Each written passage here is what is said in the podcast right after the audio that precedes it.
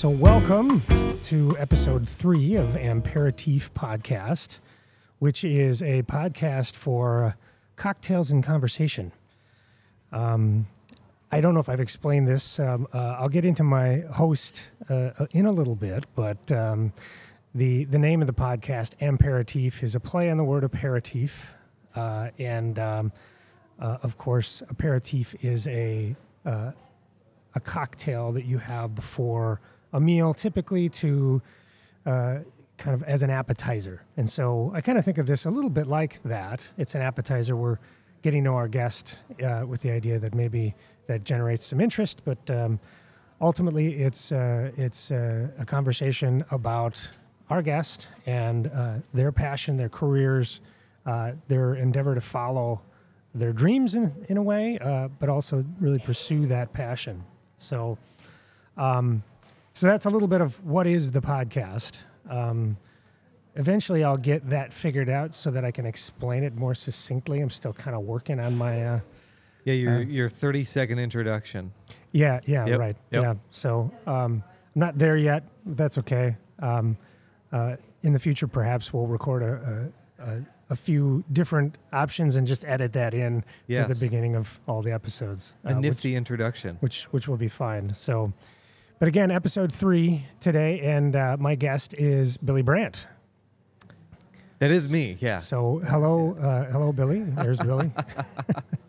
so, um, and uh, we're going to get to know Billy in a little bit, but the first segment of the podcast as always we're going to uh, enjoy a cocktail together. And so I see uh, Edo walking around here. He didn't hear me, but uh, he is the bartender here. We're on location for episode three in uh, Tallinn, Estonia. Yes. Great place to be. Yeah, so we're going to get into that more too uh, in a little bit. But um, before we do, we uh, again uh, start the show with a cocktail. And so I'm going to see if I can track Edo down, and uh, he is going to make us a cocktail.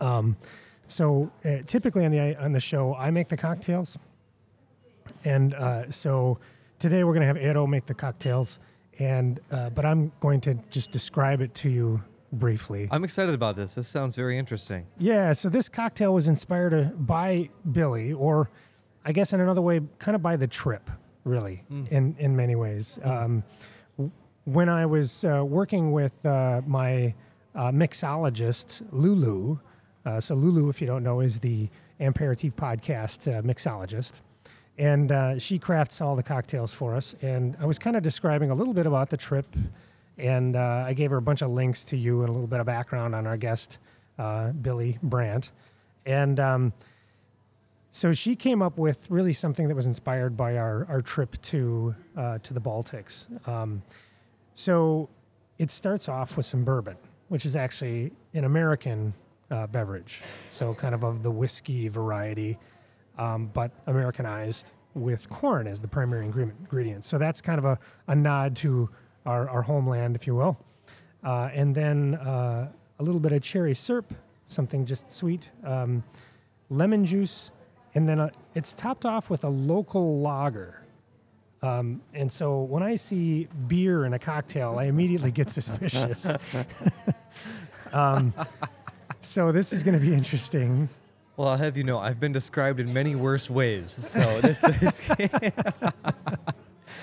So so anyway, we have something uh, from you know America where we're from, and we have uh, of course the lager uh, from Estonia where we happen to be right now. perfect. So with that, um, we're gonna take a, a bit of a pause here. I think I'm looking around to see if I um, see your main man standing behind he- the bar. So Oh, is he back there? oh, he's be. he's making another drink. All right. perfect. So um, typically we um, we both get to enjoy this drink for the first time together. Um, you know, sort of experiencing it at the same time. But uh, I needed to make sure this was going to work out, and so Edo actually made one of these already for me. um, Good. which I enjoyed. Good. A Little pregame. Um, but uh, we'll, uh, um, I'll, I'll save my my opinions uh, Please, uh, sure. un- until we get into it. It's um, uh, and for what it's worth, uh, it, you don't have to like it. it's not a requirement. so uh, be honest when uh, when we try this out. So and then uh, before I forget, we we're going to try to come up with a name for for the drink. Oh, sure. So uh, so because this is a, a brand new cocktail, so we're going to name it, uh, and uh, we'll we'll talk through that in a bit. So all right, Arrow has some other guests, but I, I'm going to take this opportunity to jump up there. All right, so in, in I'm, I'm going to try to maximize time here. Uh, we've got Arrow making the drinks, and uh, and uh, Eero, I think is how we pronounce it, E E R O. Okay. So, in any case, uh, he's going to make those drinks, and he'll he'll drop them off when we get a chance. So while we're waiting for the cocktails, why don't we talk a little bit, you know, kind of the setup here. So, um, how do I know Billy? Like we know each other. Billy is uh, not new to me, uh, but uh, we we are connected in a number of different ways, actually. Um, and so one of those connections is that uh, Billy is engaged to my niece, and so you guys are getting married in just a few short weeks, actually. Yes, I think it's 33 days from when the airplane touches down back in the States. Thirty-three, Something All like that. Yeah, Not- 32, 33. yeah, yeah. Not not that you're counting. No, not that I'm counting. Although she seems to have a countdown on her phone, which, you know, that's, ooh. Does she know. really? Yeah, yeah. That's Yeah. not uncommon, I think. For Well, certainly not worrying. You know, she's counting down the days till she's stuck with me. So it's, is that what it is? Yeah. I think that's how it goes. Yeah. yeah, Yeah. Okay. All right. Well, Before I any case- ruined her life. Yeah. Well, so um, that's one of several ways. Um, and uh, also, uh, my daughter sings in a, a girl choir, Badger State Girl Choir. Correct. And uh, Billy is, let me see if I get this right, the uh, music literacy Yep. director. Yeah. Yep. One of the people that does the music literacy program for the Badger State Girl Choir. Yeah, very good. Um, and so then I'm trying to think. I feel like there should be another way or two that, that we know each other, but um, We both share fantastic hairdos. Uh, we're both good looking. th- these are You know, things we certainly have in common. Connections for sure. Yeah, yeah, connections. Um, I'm I'm gonna throw a connection like totally out of the blue at you, Okay. just to see like what you make of this. So um, uh, th- there there's a there's a person from your past that is the daughter of my wife's coworker. So that, that's a little bit of a stretch in terms of Okay. connections, but I'll take it though. but the connections are there, and I didn't know if you if you if you knew uh, about this connection. Does this sound at all familiar? Uh, No, no, it does not. Although I, I would be interested to uh, to know who we're speaking about, just because you know there's so many people that uh, That could be. that could that be it anyone. could be, and it could be anybody. Yeah. Yeah. So, and and I kind of wondered if you knew this connection was there. Uh, I thought you might not. Um, and so that person's Johanna. Oh, is that so? That is so. huh. What a tiny world we live in, Isn't huh? it really something? Yeah. Yeah, so we're, is- we're not going to spend any time on that, but it's another just kind of an interesting connection that you know that we have. that- Yeah, leave the people listening really wondering, wow, what did you know? Who could that who could that person be? They're Yeah. painting a mental picture now. Right, right, yeah. So we're just going to leave it there. We don't Yeah. need to go into it. Um, so, uh, all right. But anyway, again, this is cocktails and conversation, um, but it's about it's about passion. And so, what I've kind of my vision for this show is to bring people onto the show who have followed their passion for music or entertainment in some way, and just kind of hear their story. Uh, and so I'm, I'm curious about a few things um, when I think about Billy Brandt. I, uh, I'm curious about how you go from being a professional gamer to uh, a composer of bell choir music, and then of course there's many other musical things. Uh, uh, uh, uh, I think a, a band director, a music director at uh, at a high school, uh, a, a bell choir uh, director as well as a composer, Yeah. also uh, an author. Yep. And let's see, uh, there are some other things. Y- y- a musician, right? You're Oh, you- for you're sure. out there Absolutely. performing and entertaining folks. So, um, but obviously, all of that centered around uh, a passion for music, uh, with the exception of the gaming thing. Like from gaming to music, I'm sure there's some very interesting tie-in there Um, but anyway, so that's what I'm a little bit curious about. I'm Yeah. also if if there's something on y- your, your mind, like I really like to talk about this thing, uh, I, I'd like to get into that. Um, and I'll start with this question, and that is, um, when you think about your identity, when you introduce yourself to people, which of those do you do you go with? Like, what's your And who that's are a, you? Yeah, that's a that's a really strong question. I think these are our drinks coming now. This is Ah. fantastic. All right, excellent. Thank you so much, Errol. Thank you. All right, so um, I'm gonna see if I can do this. I, I usually like to, to to take a like a good picture of the drink. There you go. Um, so we'll just we'll just clip this out later on for uh, I don't know Instagram and all the other social media platforms and, and the blog that that will include the recipe and all of that. So um, hopefully that is a decent shall enough we, shot. Shall we toast for our We shall fun journey we've had so far together? indeed Don't know why I've got a straw here, but a toast. Yeah. All right, we're we're gonna get the first impressions. Hmm.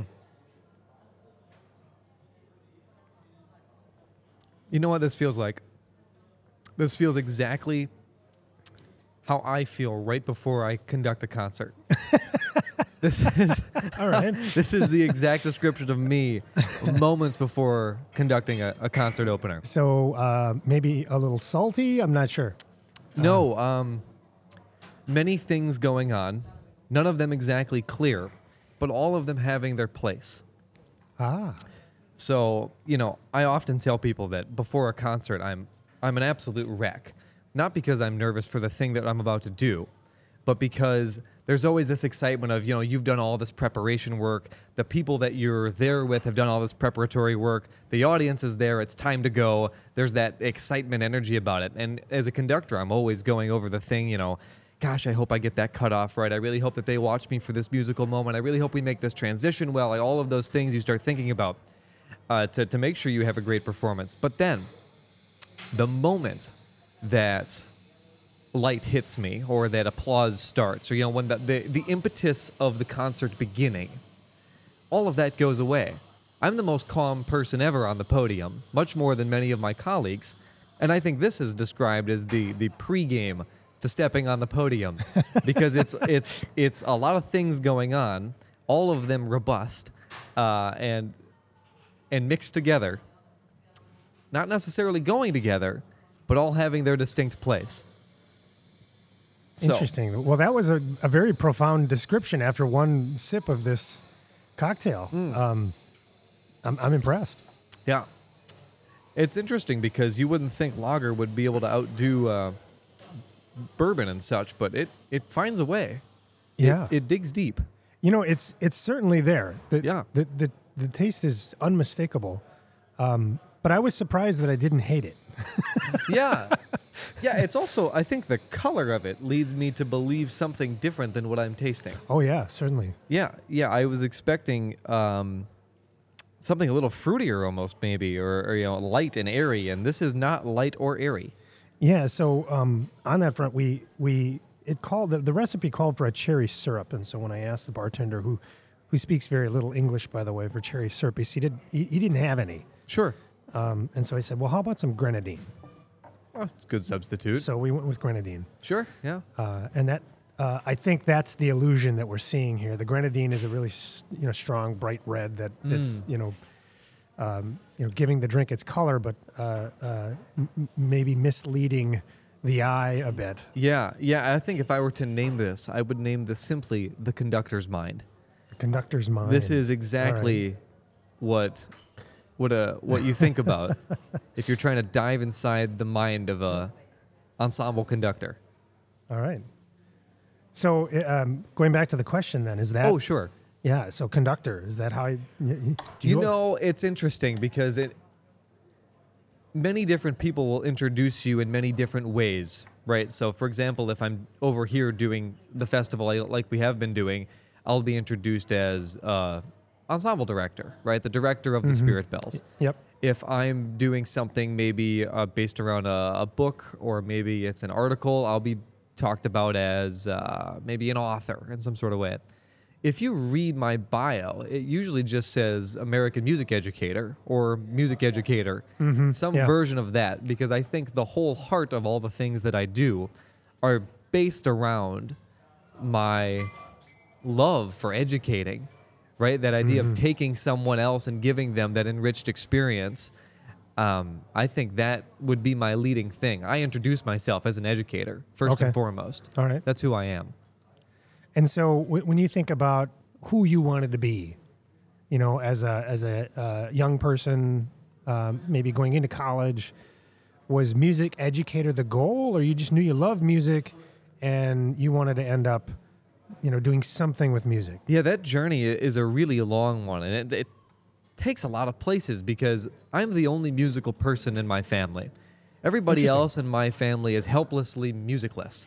I mean, they couldn't keep a beat if you held a gun to their head. I once, you know, watched some of my family members uh, make the attempt to play musical instruments and knew at a very young age, ooh, that's not it. You know, so I am the only one that has the musical bug, as it were. That that's interesting to me. I feel like you know maybe all of the the like the the genetics that make up the music somehow sort of settled into your genes. Right. well, and I'm very, very blessed because I have parents that, although they are completely musically inept, they were willing to help me in my want to do music. So at first, I started with guitar lessons at age five, right? And and I did that, and then I picked up uh, drums and percussion after that. So I would take my guitar lesson and then my drum and percussion lesson back to back Uh, wow. on the days of the week. So, you know, my parents were very, very helpful in saying, this isn't the thing we know anything about, but we will get you to someone that does know something about it. And they were very happy to go ahead and help fund that operation for, for many, many years. So I'm really blessed in that respect because they are so helplessly clueless. So they were willing to just sign you up for you know whatever you had interest in, and, Yeah. and just nurture that. Yeah, and, and yeah. I think I mean that's in the end that's what parents should be doing. Yeah, and I mean, it, especially if you think about the mind of a percussionist, it's not a very easy path because it's an, first of all it's an, it's an expense, right? If your mm-hmm. kid's learning the violin, you can go rent the violin from the violin shop for twenty dollars a month, and you know it's sort of if they don't keep with it, whatever. Percussion isn't really that way, you know. If you buy a drum set, now it takes up a whole corner of the house. And if they practice it, well, now it's loud. You know, we used to have earmuffs on the outside of our house on our front porch, and my parents, when they come home from work, they'd put the earmuffs on and come into their own right, home. right, yeah. They did that for a decade. So my my uh, my daughter, who is in the choir that that you're uh, the the music literacy director for, um, is also a percussionist. Her drum set is in the attic. Mm, yes. Yes. Yeah. So, um, but anyway, so you know, thinking about okay, so you always had this natural inclination for music, a natural talent for it, passion for it, growing up, uh, which was nurtured by your parents, and then again, kind of thinking about that path towards how does music become a career for me? Um, how, how did you find your way into that educator as the sort of the, the main thing, the thing that you know you I sort of closely most closely identify as? Yeah, career is a tricky one, right? Because when you put musician and career together, you don't get an equal equation.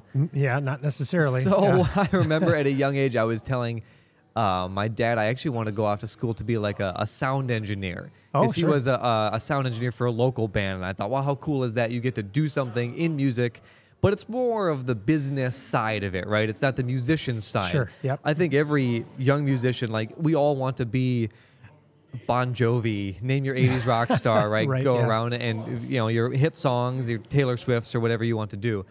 Um, but what I found really valuable was more formalized structures of ensembles, ones that have existed for hundreds and hundreds of years. The bands, orchestras, choirs of this world.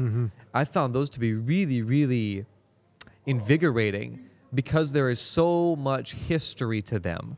There is mm-hmm. so much lineage and particularly choir singing. When I was in high school, I remember being in the choir and wanting to do nothing else. Even when I remember when we were in in the 5th grade, they brought us, you know, all of the musical instruments that we could look at. We could decide, "Hey, what musical instrument do I want to play?" And I remember very vividly telling the lady, I don't want to do any of these. I just want to keep singing because I loved it so much. And then when I got a little older in high school, I realized this is such an incredible avenue for musical expression. So it was at that time that I started the pursuit of like, okay, I'm not going to go off and be Bon Jovi. It's just not going to happen in all likelihood. Right. Yeah. But this music director thing's pretty cool, and it can take you a lot of places, and it's a lot of fun. And there is a certain intellectual aspect of it, music making aspect of it, that you still get to retain. So I thought. Sure. So yeah. that that was sort of what led me on. Okay, let's. You and you can make a career out of this. People do it every day. you Yeah, know? you there's bet. there's high school Uh-huh. choir directors all over this planet, and they have mortgages. You know, so my parents were okay with it. They're like, okay, that, that works yeah, for us. Yeah, yeah, yeah. You, you, you. If I were to kind of talk to somebody who was looking at going into music, I, I you know, my my uh, thought process around how do you make a career out of music is sort of like the, the the educator is like a fallback. If nothing else works out, you you you could, you know, be a school teacher, You know, and that's probably not fair. But you know, like that's just being honest in terms of one of the ways I think But I'll tell it. you what, there's a lot of people that take that path. There's a lot of people that end up in conservatory and they get out and they can't find the gig at the Philharmonic. Yeah. And they mm-hmm. have their undergrad degree and there's always a school looking for somebody and they go teach and they are abysmal at it. Right. They're terrible mm-hmm. at it Yeah. because they have no idea how to do teaching. They can do playing very well. I think that can be helpful for people like me because my whole goal was to be an educator Yeah.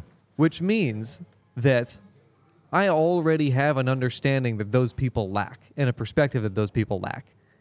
So mm-hmm. I'm not caught up in the in the want to be musically successful in and of myself. So i i- Sure. i- this is to, to say that when the job comes up, they're going to call me before they call that other violinist who didn't make it into the Philharmonic and teaches at this middle school. Sure. Yeah. Yeah. Well, you know, so um, again, you know, the way we know each other, I I know you more um, as the guy marrying my niece, right? But also as uh, a director uh, and uh, digging into your, you know, a little bit of your history to to to, to kind of like prepare for the show. A an author, uh, you know, a retired professional gamer. I just love how people throw that out there. You know, like like, like that's a like that's a tidbit. It's sort of like you know, and he was once a D three soccer athlete at his, at his alma mater. You know, like that doesn't even make it on the first page of my. It doesn't even make it on my On bio. your bio, yeah, no, I not know. at all. Not at all. Yeah, it's it's fun though. It's interesting. It it's, was- it's unexpected. It was it was an unexpected trip for me too. yeah, I didn't see that one coming. Yeah. Well, in any case, um, I, I this is this is about passion. Um, so it sounds to me like gaming was not so much a passion, it, it maybe an interest certainly, but it's sort of an accident that you fell into Well, I'll tell you the whole, side. I could tell you the whole story of that in in three minutes. When I was growing up, my brother is ten years older than I am. Okay. Right, so he was super into video games of all different varieties. You know, the Smash Bros. and whatever was on N64, GoldenEye, the 007 game. Like that's what I grew up playing with my Sure. brother. Yeah. Um, when I he was forced to spend time with me, so I we were, he wasn't gonna do the thing that I wanted to do. You know, the Teletubbies or whatever wasn't all that cool to him anymore. he didn't want to play the drums or sing in a No, choir. no, no, no. He, he was a teenager, you know, by the time I was really able to do anything worthwhile. So what we did is went roller skating and played video games together. Yeah. And I remember getting into competitive, you know, first person shooters and stuff because that's what he played. So I, I was at the lunch table when I was in like high school, and I I got into a bet with a friend of mine about who would be better, you know, him or me. Uh-huh. And so we went home and practiced for seven days, and then we had this sort of duel at my house where we would one v one each other. Uh-huh. And I just never stopped practicing.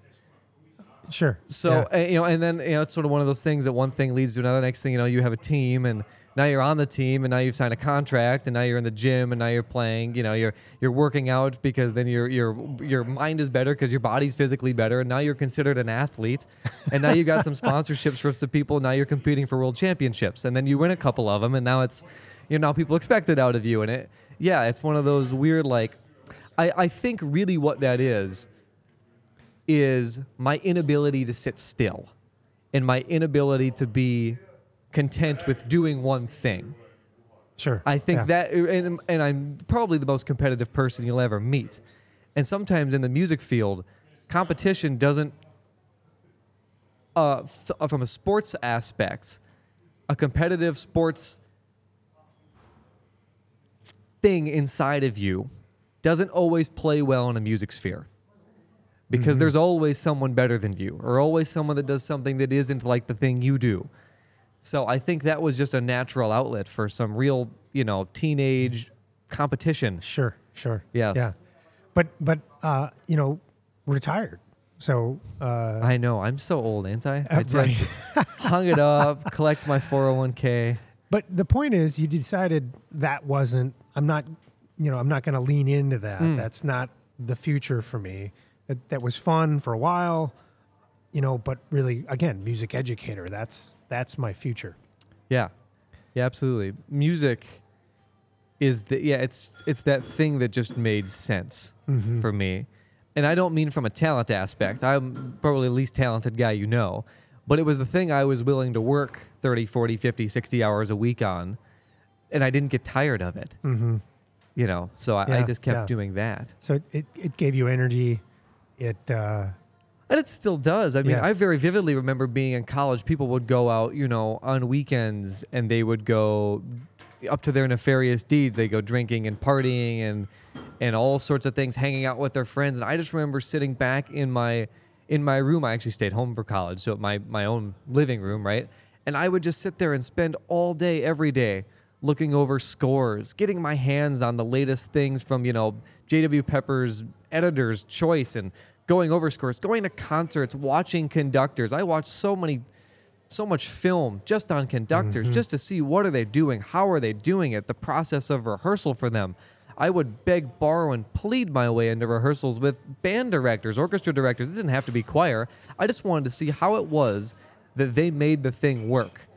So while all of my friends were out partying doing their thing this was the thing that really invigorated me. It was better than any drink that i ever had in college i just wanted to know how the secret sauce was made So for you, it wasn't about sort of being successful or trying to climb any kind of ladder, or it was really just about the, the, the art of the craft of music and and all of the things that make that what it is, and how do you do it better? And Yeah, absolutely. All of us would love to stand on the stage in Helsinki and mm-hmm. conduct a group. We would all love to go to Carnegie. We would all love to do all these great things, but really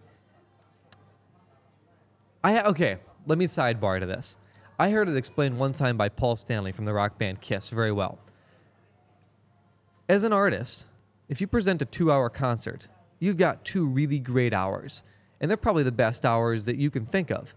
However, you still have 22 hours of just being you and like being stuck doing an occupation.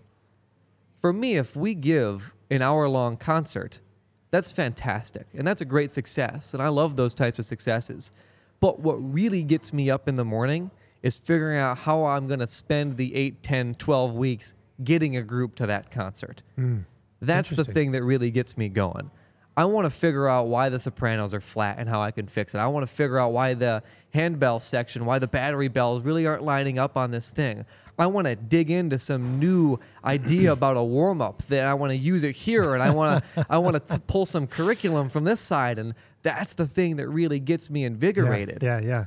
Well, so um, it made me think of a conversation I had with uh, a member of the group that we're here touring with, Hmm. Uh, and and maybe I won't incriminate that person yet. um, but they they were commenting a little bit about directors, and they're like, well, all they do is they just get up there and wave their arms around, but nothing happens when you know like the, the point was they were trying to make was that the music comes from the people. Like all they're doing is waving their and and i thought well that's it's sort of a naive perspective. I didn't know how to articulate that at the moment but everything you just described really kind of helped me with okay yeah there there's a lot of work that goes into bringing a group along and getting to that point and i really have a new appreciation for the um, the guest conductor and I, I can't remember that's not what they call him they they, they call him the Oh yeah, uh, the artistic director of Artistic, the thank festival. you, yeah. yeah, Dr. Eric Johnson. Yeah, so he, you, you working with our group, which is the the, the Spirit Bells uh, from New London, Wisconsin, had months to get our group ready for a concert. He had at most an hour. Yeah, yeah, hour, To- hour and a half. Yeah, to get not just our group, but what three, four groups to you know. So um, I appreciated that. I know you know there, there was some challenges with some confusion and things, but there's just really a lot to try to accomplish in such a short period of time. Um, and uh, and so I, I just this experience has given me a new appreciation for that. But going back to the you know more of the the, the kind of director, I said this to um, I, several months ago when we were rehearsing that uh, I, I just really enjoyed you as a director. Um, Well, thank and- you, first of all. Yeah, yeah, you bet. And uh, so, one of the reasons that that I really enjoy you is, you know, you were able to take the musicality of a piece and maybe what we weren't providing or doing and articulate how you wanted to hear it from us in a way that just made a lot of sense. And you were always very, I'll say, uh, patient with us. There were times when we would descend into chaos and you just sort of patiently wait and and you know for us to be ready uh, and you know that wasn't always uh, easy I would imagine because y- you know I, if, if I were standing where you were I'd be impatient um, and I'd be like all right come on let's go. Yep, yep. but uh, y- you were patient with us. Um, you never got angry with us um, that I recall. I'm sure you were frustrated but I never sensed that frustration. Uh, and, uh, and and again, you, you were able to articulate the musicality of a piece, and even go as far as you know, we're going to change this. I know it's written that way, but we're going to change this because it worked better for our group, uh, and and maybe just overcame a particular challenge that we are having, and that that sort of insight, I think, was just very. Uh, I was impressed by that. Yeah, I think that 90% of the work as a director is before you ever step in front of the group. Mm-hmm. You know, speaking about Dr. Eric Johnson, Mm-hmm. if you go look at his score for the piece that we premiered last night, Yeah. uh, it's he had a very clear vision of what he was going for before he ever stepped up on the podium. Sure. And that is a distinct skill, not a talent. Uh-huh. You know, uh, you can go a long ways with talent, but that's a skill and one that I, I, I mean, I envy. He is very, very clear in what he wanted, and that's something that I attempt to do to the very best of my ability. Sure. Is try to portray the thing that I have in my head, and make it work for the people in front of me. Which is much easier said than done, in most cases. Yeah. Yeah. So, um, so in any case, the you know the, the the person throwing a little bit of shade, I think, was mostly being tongue in cheek, in you know in in that just sort of poking fun and and not being truly serious. Well, But- and I do it all the time to people. You know, what do you do for? I flap my arms at people, and I hope and I hope that they do the thing I hope they do. right. Yeah. You know, at the end of the day, it- it's true to say that the ensemble is the one that makes the music. I'm just the guy there to take the first clap, right? but of course, as you dig a little deeper into it, I'm sure you could find, you know, some. I mean, there's a reason they pay me to do it. So I, I keep telling people all the time at, at work that, that I'm just pulling the wool over their eyes. Really, I mean, they just they pay me all this money, and I don't really do anything. I just sit around and, and live out my dream, and somehow it pays for my house. I would do it whether there was anybody in the room or not. I would be there directing the chairs, you know, Right. cueing them. No soprano chairs. You're way too late on that oh, introduction. you know, it's, Oh, I would be. That's exactly what I would be doing. that's funny. I've pulled the wool over their eyes, Mike. Is really what I've done. Yeah, well, I wouldn't say it that way, but um, y- y- you're certainly um, helping them find the music. Um, and so, if that's kind of what you're thinking about, pulling the wool over their eyes, but um, so maybe we should spend a little bit of time at least telling people why we are in Tallinn and um, why uh, this uh, is the third of three cities that we've been in in the Baltics. And uh, so we came over here with the bell choir. Yep. And um, so uh, maybe you could just spend just a couple of minutes telling us about that. Uh, how did that come to be? And Oh, the, the sure. trip in general. Sure, yeah, absolutely. So we're over here doing participating in what is called the Festival of Three. Festival of Three was started by Dr. Kevin Meidel, who's uh, my mentor and dear, dear friend of mine. And it's basically started to bring some of the very best musical ensembles from the United States and pair them with some of the very best musical ensembles in Europe, particularly in this case in the Baltic states, although we ended up in Helsinki too, which is not a Baltic state. And the Festival of Three, as you would think, is a set of three concerts that takes place in three different countries. So we started in Helsinki. Um, we migrated to Latvia, and then we ended up here in Estonia, in Tallinn. And we presented a concert at each of those. Uh, the United States ensembles performing at each of them, and then each concert had its own local group that came together. The festival's whole idea is to bring peace and understanding, community through song against uh, you know America and Europe, and that's that's really the reason why we're here is bringing our song to share with them. So speaking of of song, um, I you know the, the, there's been a bit of press about uh, a song that was composed by a, a, an Estonian composer, Per Uusberg. Yep. Yep. And uh, and so we premiered that piece last night. Yeah, the part of the Um, festival's doing is every year they commission a work to be premiered Sure, yeah. by a, a composer in in one of the areas that they'll be in. So, for example, last year was Eric Ešenvalds. Uh, they did a premiere of his. I forget the name of the piece now. I remember seeing it. It was very pretty. Per Uusberg was uh, the the premiere that we did yesterday, and uh, they'll probably pick a different composer from a different Baltic state next time. Lithu- Lithuania, probably. Sure. Okay. so is it always in the Baltics or I think traditionally the past few have been. okay? Um, I'm not involved with it enough to know the answer to that. That's okay. But yeah. I know that I, am didn't in the. Baltic states. right now that's where we happen to be so we should say a little bit about uh, maybe where where we are actually sitting so this is the uh, the hotel lobby of the hotel we're staying in yep. in uh, Tallinn Estonia uh, very lovely hotel just outside the old city um, and, and if you're in the old city you kind of can't get lost because you just look up and you can see our hotel Yes.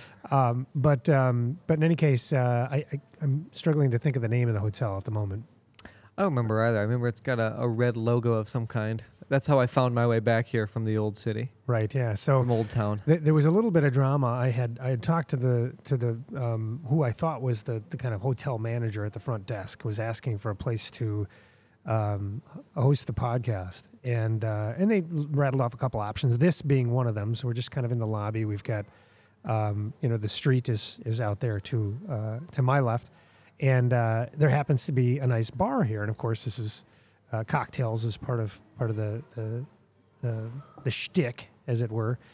And uh, and so perfect. You know, I've got a spot, I've got power, I can set up and a bar. And so I started setting up, and then I started talking to uh, Eero again, who um, was gracious enough to uh, to say uh, to to make our beverages for us. Maybe we could get a, away from Eero. Um, just saying hi. Yeah, there we go. uh, but he um, he made the drink, and then he he didn't speak much English, so he wasn't sure what was happening, and so he went went back to talk to his manager, and his manager hadn't been told anything, and so she came out, Oh, sure. and um, and so she was asking me questions, and she was very skeptical and very suspicious of what was happening, and so I tried explaining it to her, and I said, well, she she asked me who I talked to, and I said he's still at the desk, like right now, he's still over there, um, and uh, and so I pointed him out, and I said that's who I talked to, and then she wa- wandered off, and I kept setting up, and then she came back to me, and she said he's he said he's never seen you before. Oh, is that so? And I thought, oh shit, which was an absolute lie, because I, I, you know, was really trying hard, you know, to, to not make a scene and to just make sure everybody was comfortable with what I was up to, and, and so, um, so I sort of convinced this woman that you know it was going to be okay. I was not going to make a scene. It was going to be very uh, unobtrusive. Obviously, there's there's plenty of gear here, so it, it makes a little bit of a scene, but there's other people getting drinks at the bar and having a seat uh, nearby. Um, and so hopefully we didn't scare too many people off. um, but uh, I, I was worried for a second I was going to get kicked out. Then that would have been comical if I would have gotten a phone call from our travel agency saying that one of your members has been booted out of the hotel. I think it helped too that I uh, that I said I'm, I'm staying here, so I'm not just using this space without having been a patron of some kind. right. So, um, but in any case, um, switching gears a little bit back to I don't know where I was going with all of that, but um, you know, wanted to talk a little bit. Oh, songs. So we were talking about songs and making song, and and so we were talking about Per, per Uusberg and Yep. and his piece that he composed. But uh, Billy, you composed a piece as well. So um, maybe just uh, tell me a little bit about that. In essence, we premiered it here as well. Not not We any real kind of press around it. Um, you know, but uh, certainly, you know, you're a composer as well. Yeah, I think the composition angle is born out of the same place of not being content doing the same thing Yeah. and really being interested in the makings of music. And in terms of handbells, I compose primarily for handbells, mostly because most of the things I want to hear don't exist in a form that I would want them.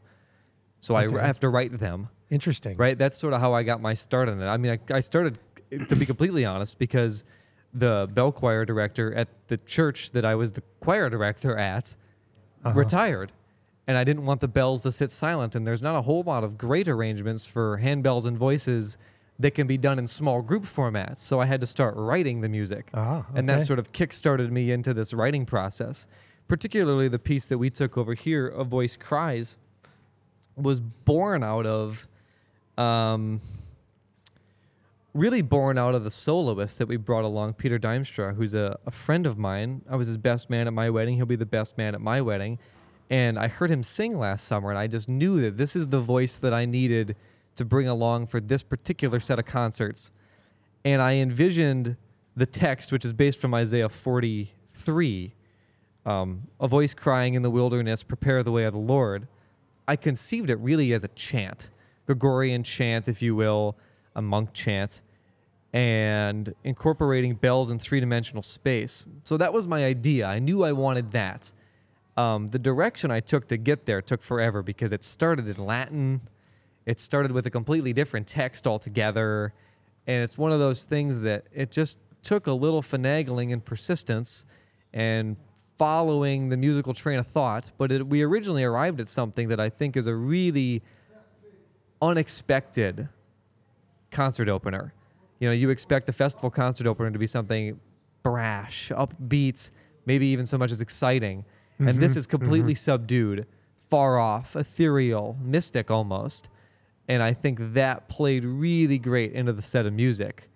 So that's that is the 30 second version of how that piece came to be. I heard Peter and I knew he needed to be the guy to sing it.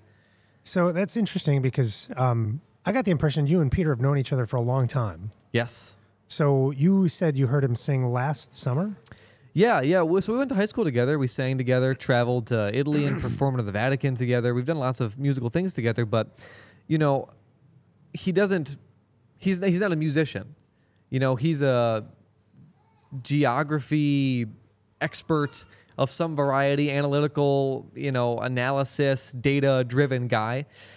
Music is not the thing that he does for a living. He's very much, I guess, in fairness to him, a very good amateur musician, right? Sure. So when I when I saw him last year and I heard him singing, and there was just a special timbre about his voice, a certain, if I could be really musical about it for a minute, there's an innocent truth about his voice. I just Uh-huh. remembered writing that. There's Uh-huh. a, there's an innocent tenor timbre about his voice Sure. Sure. that I that to me sounded like what ended up being a voice crying out in the wilderness. You know, once I found the text to go with it. That's really what his voice said to me. And that's why it, he needed to be the guy to start the concert. Interesting. The first thing Okay. people need to hear is him crying out. So that that's very intentional, actually, and I'm I'm I'm kind of I got to be honest. I'm I'm a little surprised at how intentional it was. Um, you know, having not really known that ahead of time, I you know certainly you composed the piece, and Peter's a friend, so invite him to sing. That makes sense. Um, but to know that the piece was actually kind of composed with him in mind, but also the idea of starting a concert, which we did, uh, and and maybe even this this event. Yeah, I had this event in mind and I I yeah, really if you look at the piece of music itself, it says written for Peter on it. And I and it's not being published for that reason. I didn't Huh. write it for a publisher. No kidding. I really wrote it for him because he is the person that needs to sing it. Very interesting. Well, so um, I've been recording all of our concerts out here, as you know, and uh, I actually have a rough cut of that song. Oh, and, sure. And and so you you haven't heard this yet. Um, so you're going to be listening to this for the first time. I'm excited though. and so we're gonna we're gonna pull this up, and uh, again, a rough cut. I haven't really done any editing. Uh, put pulled together all the different tracks that I had access to. This is from our Riga concert. This from is from yeah Riga two nights ago. Riga, Latvia. Yes. Okay. So I edited. The, I did this on the bus on the way from. Uh, Really, the bummer is is that. Uh, I'll listen first.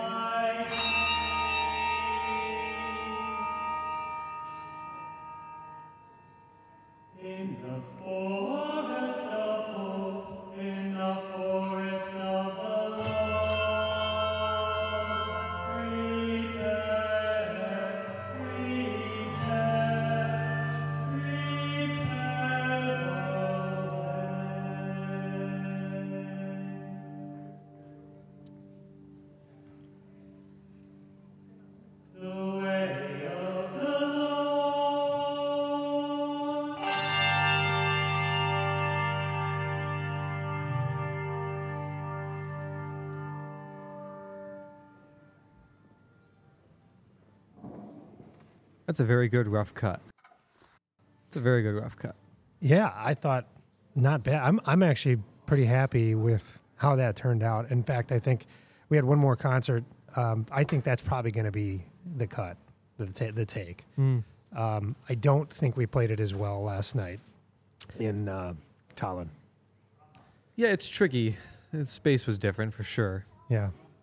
Um, so so anyway, thank you for that, um, for the composition and for allowing us to to perform it. Um, it, uh, it it was um, kind of a special moment for me. I, being one of the members of the bell choir, I kind of hear just what I hear and I don't really get to hear the full composition. If you saw it in the video, and maybe we'll put, pull some of the video in. We're spread around the church, uh, and so you you know from where I was standing, you didn't get to hear the it all come together. And so when I first listened to it, I I, I was actually, um, I'll say more impressed at the. The, the sort of full composition, if you will, than than before when I was just playing my little part Right. um, and and so uh, yeah, very well done. Well, thank you. And I think you'll probably realize I'm, my dis- my only disappointment in it is that it was written for dipped bell at the end. Yeah, mm-hmm. Mm-hmm. Well, you know, and which is a technique that the group that we borrowed the bells from weren't comfortable with us doing over here, which is understandable. right. But I think it adds, you know, it's all about layering and what that last chord is, what that last note is, what's the last thing the audience member hears. I think there's something about the shimmer of a dipped bell, you know. So I guess that would be my only, you know, reserved disappointment in it. So I thought Peter sang it beautifully, and you've probably realized that I, I have a deep affinity for his voice Yeah. and the the range that it can cover. I mean, he sings high Fs that are so much easier than me as a baritone voice could ever sing them. Right. You know, they just right. flow out of him. Uh huh. So, yeah, slightly jealous of his uh, vocal abilities too, right? Yeah, very. I, I, I love the way you describe what. How did you like a like a like a like a pure or hon- how did you describe it earlier? there, His- wa- there is. Uh, I don't remember the words. Honest, maybe. honest, innocent. innocent. There's, That's the word. I think it was. yeah, Yeah. yeah. He is to me. Again, it took me a while to settle on this text. I started with a completely different text, two different texts. I think I went through, but I think when I landed on a voice cries, you know, the text from Isaiah, and particularly that version of it, he was the voice for me. When I read the Uh-huh. text, a voice crying out in the wilderness, prepare the way of the Lord. He's the voice. Yeah. And I added the middle section. Um, I cried out to the autumn trees where the dancing leaves could hear my plea. And that really was a take on or a continuation of the idea that if you're the voice crying out in the wilderness, you're the loneliness of it and the wind taking that voice and whistling it through the trees. There is a certain loneliness is the word I come back to. A certain loneliness about it, a certain singletary mindset about it. I cried out to the autumn trees where the dancing leaves could hear my plea, and they heard my plea in the forest of night, in the forest of the lost. So whether you you know it or not, whether you're the person that's lost, whether you're the person that's found, prepare the way. Prepare the way, the way of the Lord. And I knew he had to be the guy to sing it. I just knew it was it was him the whole time. So have you had this conversation with Peter? Like, hey, I wrote No. this song. No. No, Okay. he knows that I wrote it for him, Okay. and that's about where it stops. Okay. Okay. Um, mostly because he was very terrified to do it. He didn't think he was up to the task, and I kept telling him every time I Yeah, talked to him yeah. on the phone, like, no, you know, because he lives in Michigan. he lives 500 miles away from me. He couldn't rehearse with us at all. He, Right, I right. basically sent him the PDF and said, okay, here's a recording of me doing it. Now you have to do it. right. Um, so he was terrified the whole time. You know, could he do it? Could he not do it? And I every time I talked to him, like, you got this. You can do it. I believe in you. This will work out. So uh, it took a little prompting, and I didn't want to didn't want to weight him down with all the rest of it. Just show Sure. up and sing it, and it will be everything it needs to be. Yeah, so I, I got to make one comment and then and then I, I need to kind of move to close this up. But um, so I'm sure he was not just terrified ahead of time, but terrified the moment of and maybe even during. Mm. Uh, and part of the reason I say that is because I felt that. And you know, I'm I'm I don't want to say I'm a career musician, but I've been around. I've played a lot of performances in a lot of places, and Yeah. you you come all the way to Europe, to the Baltics, and then you perform at these just amazing locations in these old churches, and in each city we've had slightly different ensembles who were amazing in their own right. Every one of them, and you think, I don't know if I'm good enough. Like, am I good enough to compete, or not compete so much as to just do justice? Yeah. to these other great entertainers, musicians, and and so um, that thought went through my mind. I didn't have a solo. Peter had to be pissing his pants. You know, it, eh, I'm sure he was, and I know he was leading up to getting on the airplane too. Know, it's like, no, you're gonna get on this airplane. It's gonna be okay. Once you get on the airplane, everything's gonna be better. Like once you're there and doing it. Yeah, I remember that he he was very stressed about it. But you know, it isn't necessarily for me about musical perfection because you can play all the notes perfectly. That's fantastic. Whatever, fine. Really, for me, what it's about, and the directors and I were talking about this last night after the concert. It isn't so much that you got every note right; it's the feeling that you brought to it. It's the feeling that's valuable. Mm-hmm. It's the feeling and the look on your face, the expression by which you use your instrument, whether that's vocal or bells. That is the thing that draws the audience in. Yeah. We heard some very incredible choirs over the past week. We did. And some of them you could tell didn't want it. And they may have been musically perfect, but they were way too busy being machines than they were being musical creatures. So, And I think that's the key difference. Yeah, so that's an interesting observation. Uh, do you think it's the youth? So some of these choirs were were youth. Um, Some of them were, yeah. I I think you could draw distinctions. Um, so maybe But- a lack of appreciation with the music that they were there, you know, sort of going through the motions. I think the culture is very different over here. Okay. Actually, I, and I don't think it. I know it's different over here. Music making over here is such a innate part of the human experience, and the the manner in which a rehearsal is led is very different. There isn't the idea like in a, in America where it's a singleistic about me. It is very much a we mentality, and their whole goal is to have high level music making, and high level music making does include perfection. Yeah. Like getting all the notes and rhythms, making those phrases, shaping those things the way that they need to be. That is a very important thing because there are so many high level ensembles over here, many more than you would find over in the States. Yeah. So I think that when that is your modus operandi, I think that sometimes when you're taught from a young age, school age child, to be a music making machine, sometimes you can lose a little bit of that. Hey, you know what? We're we're people here making music, and there's there's just a, a different That- essence about yeah, it, and it's a very, in my observations, it is very much a distinction between European ensembles and American ensembles on Yeah. some foundational level. Sure. Yeah. I, you know, I, I don't know that I share the observation in hindsight. Well, in in the moment, but because I was just so impressed at the, the level of perfection, frankly. Yeah. Yep. Um, and uh, but you know, in in hindsight, um, I think I can appreciate what you what you're saying. So, well, anyway, I um, my next guest is waiting in the wings. I know. I'm excited for you. Thank you. Uh, and so uh, I want to I want to move to wrap us up, but uh, uh, I'll make one comment. Um, if you could hold your your drink up to the to the camera, This Your- way your- yours is over here. This direction. Yeah. Um, so uh, there there is mine. There is oh, over just a little bit. Um, well, you can see it enough, but the point I'm making here is that uh, mine is nearly gone. Billy has quite a bit left. Yeah. And I, I don't know if that might be a critique on on the beverage or if I just kept you talking too much. I, I think that's what it was. I think that's what it was. I kept you talking. So would you drink it again? I mean, if I were to go to the local um, distillery at my local, you know, town, and I were to order a conductor's mind, I'm not sure I would. I'm not. But if you maybe if I invited you over and I Oh, sure, uh, mix yeah, one up. Yeah, it'd be it, great. Yeah.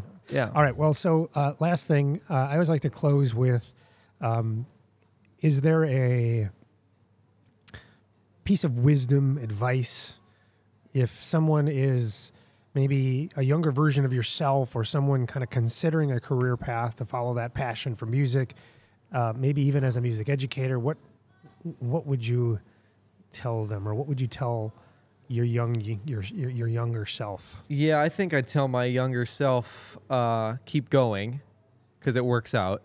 And I think I would tell the person that doesn't know, keep going, because it will work out. Because if you want it bad enough, it'll happen. And particularly in music, nobody considers a career in music. You can't do it. You Yeah. can't make a living as a musician. Everybody Right. will tell you that. Um, however, somebody has to do it. Somebody has to live that dream. Yeah. So you might as well be the person to do it. And it won't be easy, and you'll want to not because it will be easier to not.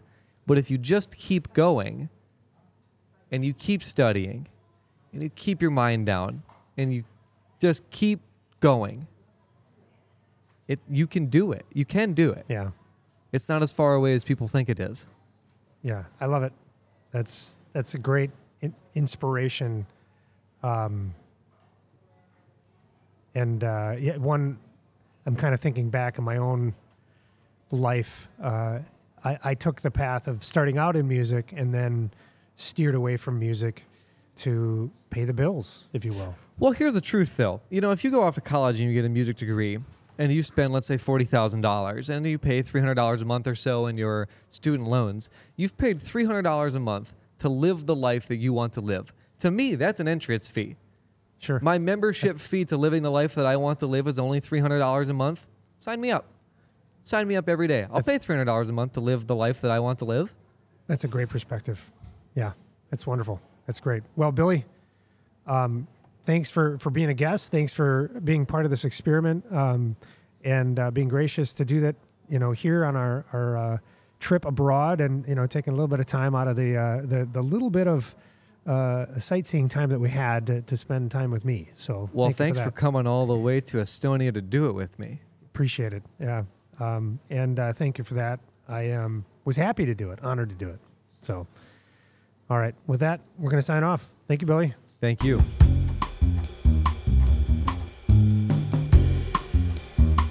Oh, hey, one more thing.